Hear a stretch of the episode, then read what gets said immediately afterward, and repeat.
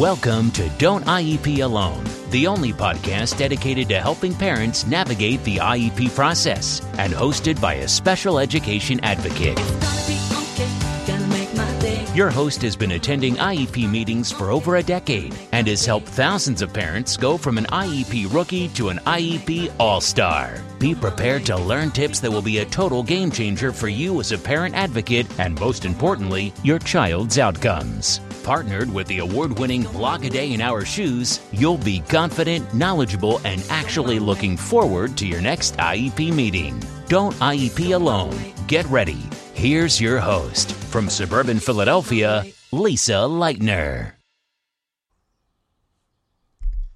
Hey there, and welcome back. We are going to discuss IEP goals today. Exciting, exciting stuff. Um, if you are new to this podcast, then welcome, first of all.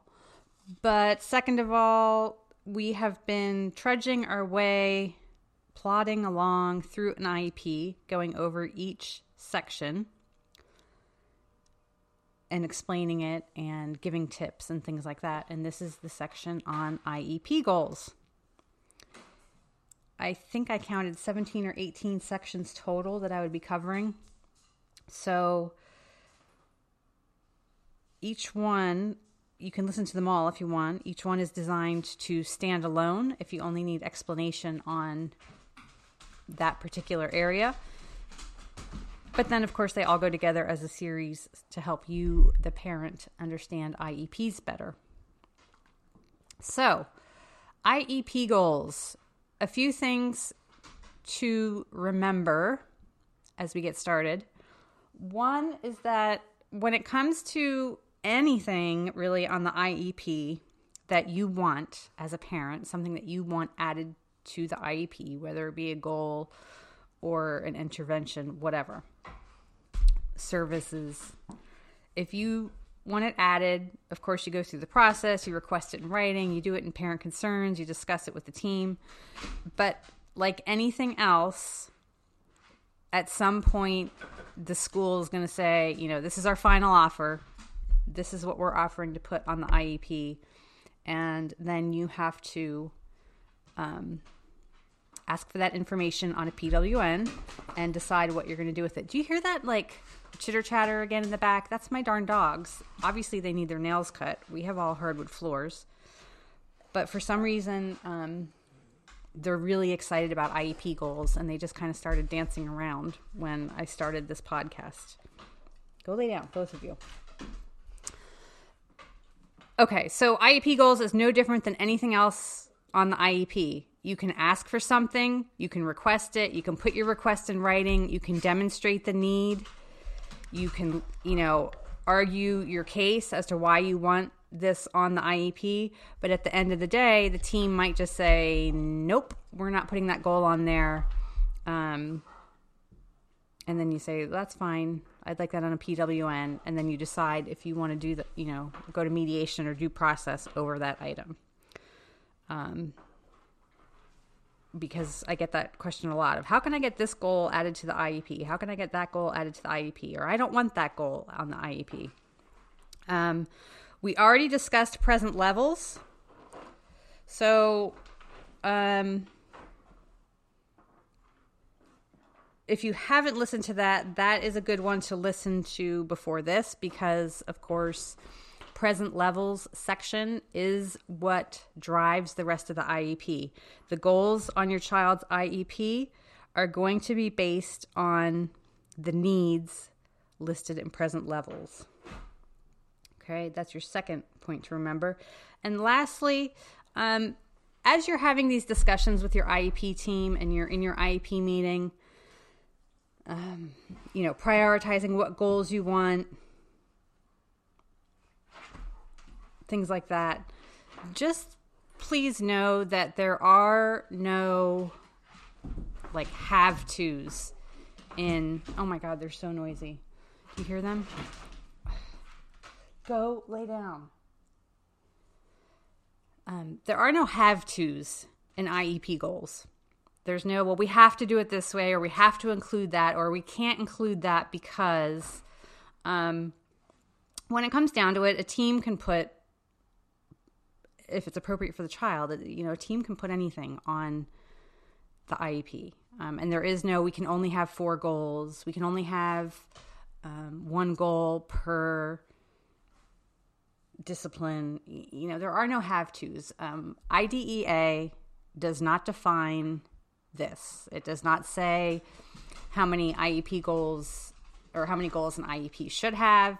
It doesn't list a minimum number, it doesn't list a maximum number, it doesn't tell you that you can only have you know one goal per whatever. Um, it does not say that in IDEA it's part science and part art because some of our kids have a lot of needs. And um, my son i often use him as an example he is a child with a limited skill set and ever since he was three years old he has basically been programmed every Monday through Friday from 8:30 to 5:30. His van comes for him at 8:10 in the morning and he gets home at 3:30 and then he has a home team that is here from 3:30 to 5:30.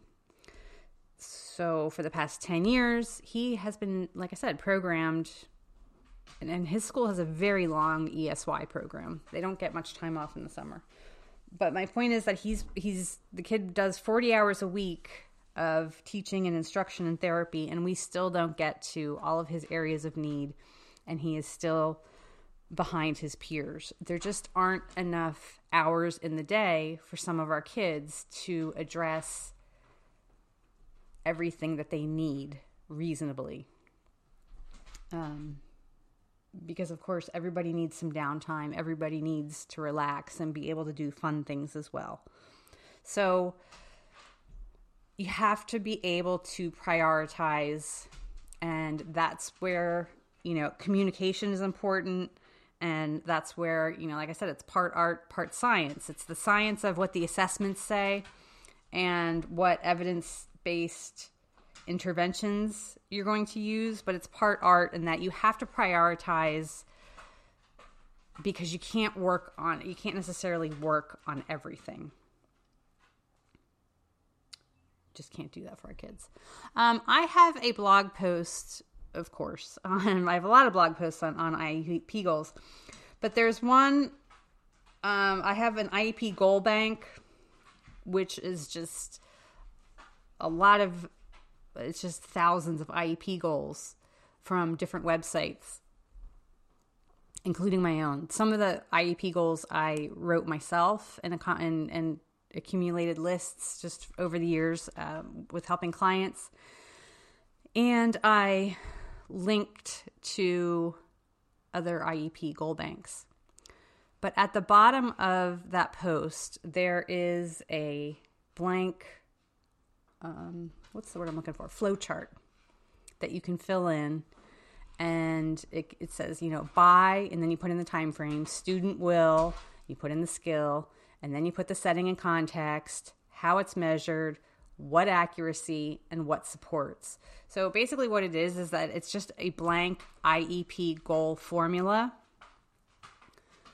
so that you can take any skill that you want your child to be working on and you can plug it into this goal formula and it will help you develop a goal.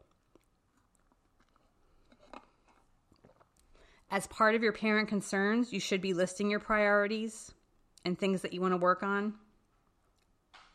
Um, and again, there is no have to. There's, um, I I know I've talked often about parents like fall in this hole and they can't see out.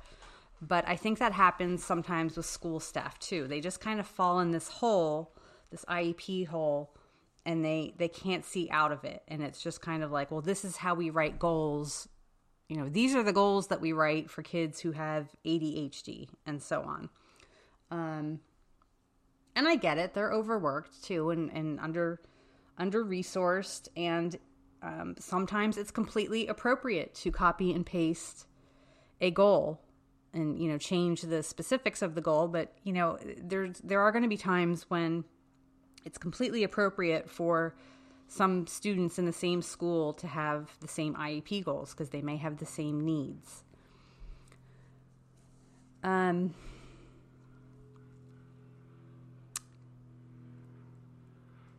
again, you want them, if you use the goal formula, and even if you look at your IEP now and look at your goals, you should look at them and see if you can plug them into that formula to make sure that they're measurable. The other piece about goals being measurable is um, one thing that really frustrates me is moving, I call it moving goalposts. And they use one assessment to measure your child's reading ability one year. And then three years later, when they're due for their reeval, they use a completely different assessment for your child's reading ability. So you're looking at this data, and it's just completely two different sets of data. Um, and how do you know? How do you know what what's been done or, or what progress has been made? The same with progress monitoring. Um, especially if they switch buildings, if they have like a reading goal of some kind, and then they move buildings and they use a different assessment tool, you know, because they're in middle school now, um, the data doesn't look the same. So you can do a couple of things. One is that you can ask that the child be assessed with the same assessment tool that was used the grade before, which they're not going to want to do, but you can ask. The other piece is that you, um, you know, we talk about independent evals a lot and asking for an independent eval or paying for one on your own if you disagree with the school's data. Um, independent evaluators are not just for you know, they do more in a day besides going out and just evaluating kids all day, every day, and writing up reports. They do lots of other things. And you can call a reading person or, you know, an independent evaluator who specializes in reading, a neuropsych, something like that. You can call and ask them to do a record review for your child and ask to pay for a consult to have them explain it to you. You can do that. Um, that way, you know that the goals are appropriate or that your child is making progress. And I'm getting kind of getting off topic a little bit and getting more into progress monitoring than goals, but I just find that goals are sometimes written based on data that parents just don't understand. So you can ask the school to explain it to you. Um, and like I said, you can pay an independent evaluator to for a consult and ask them to explain it to you. Um, but it just might be one of those things where you just have to kind of swallow your pride. I know in the in the IEP process, a lot of times it's a power struggle. Um, you want to appear confident. You want to appear knowledgeable.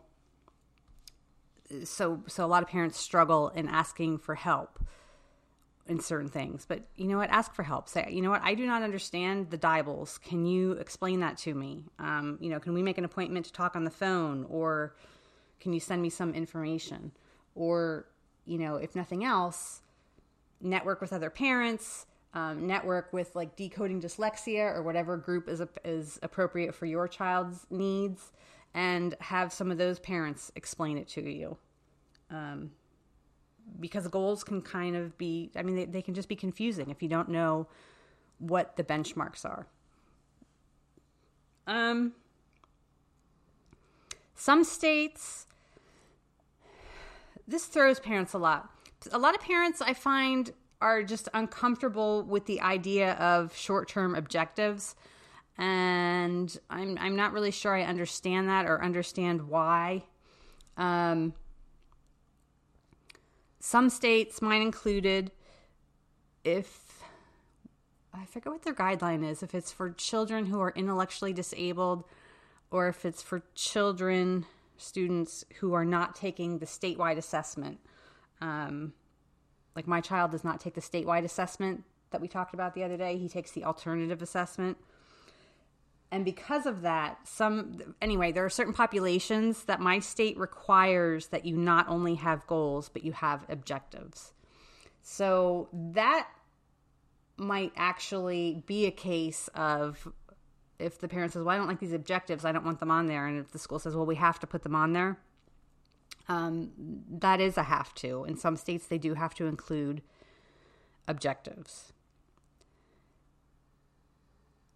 Another section of parents get so wrapped up in the IEP goals because I think you look at these IEP goals full of hope and that you know okay this is what my child's going to do this year and i'm excited about that and i'm excited about them being making progress. Um, but what is also in the goals section is the progress monitoring section.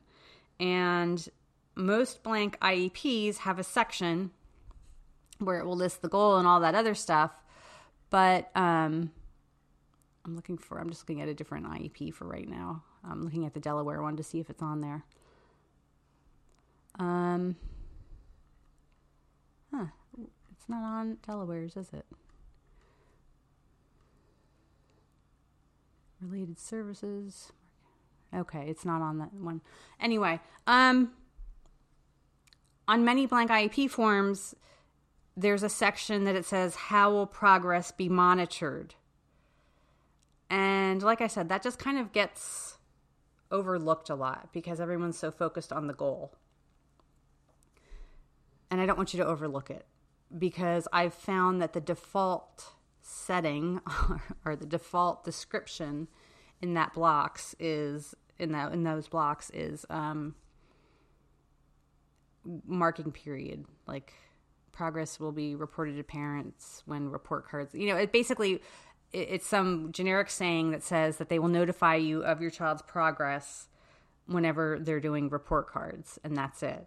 So if you want a different type of progress monitoring, if you want more frequent frequent progress monitoring, make sure that gets put in there. Because there isn't a separate section, to my knowledge. Um, there isn't a separate section for progress monitoring that says this is how it will happen. Um, let's see. What else? Um,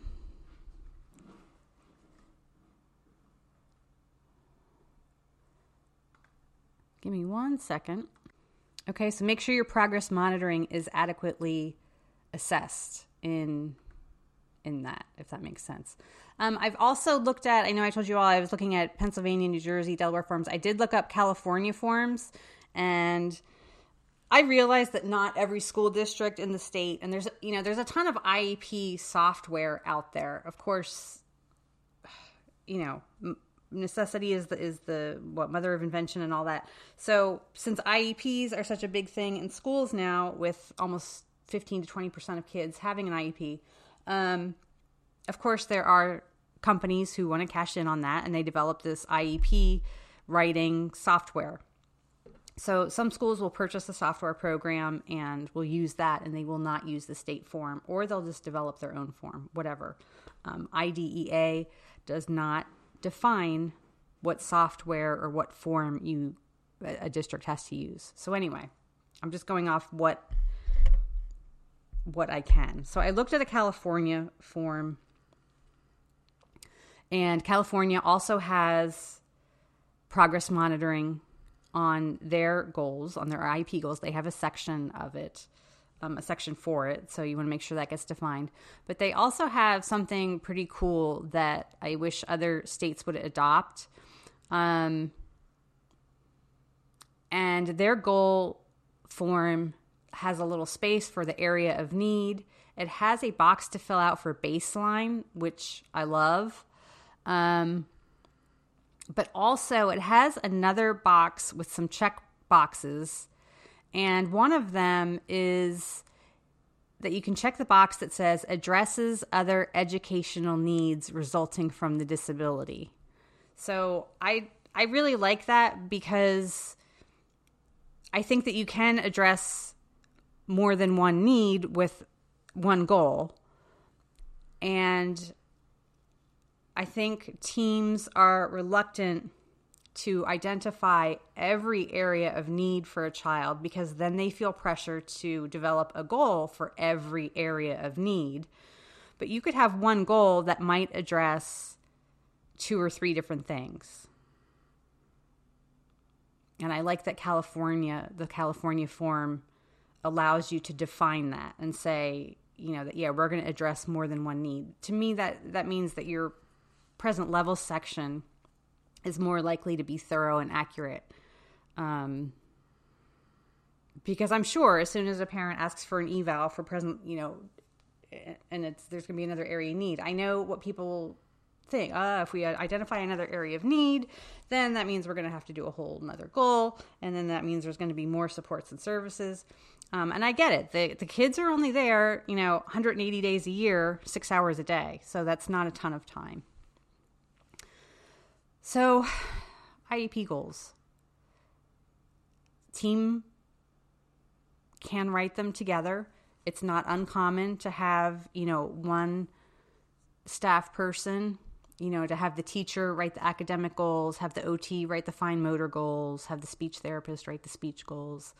Um, but the team should all be in agreement. Um, there's no minimum or maximum. Learn to prioritize.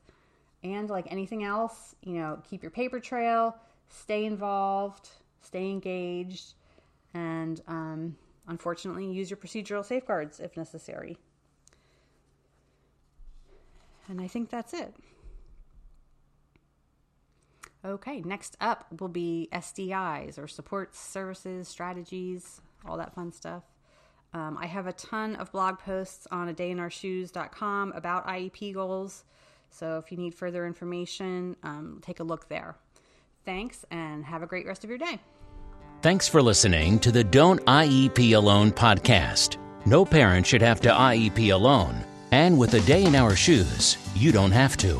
For more IEP assistance and letter templates, visit a dayinourshoes.com. For ongoing assistance and support, follow our Facebook page and group.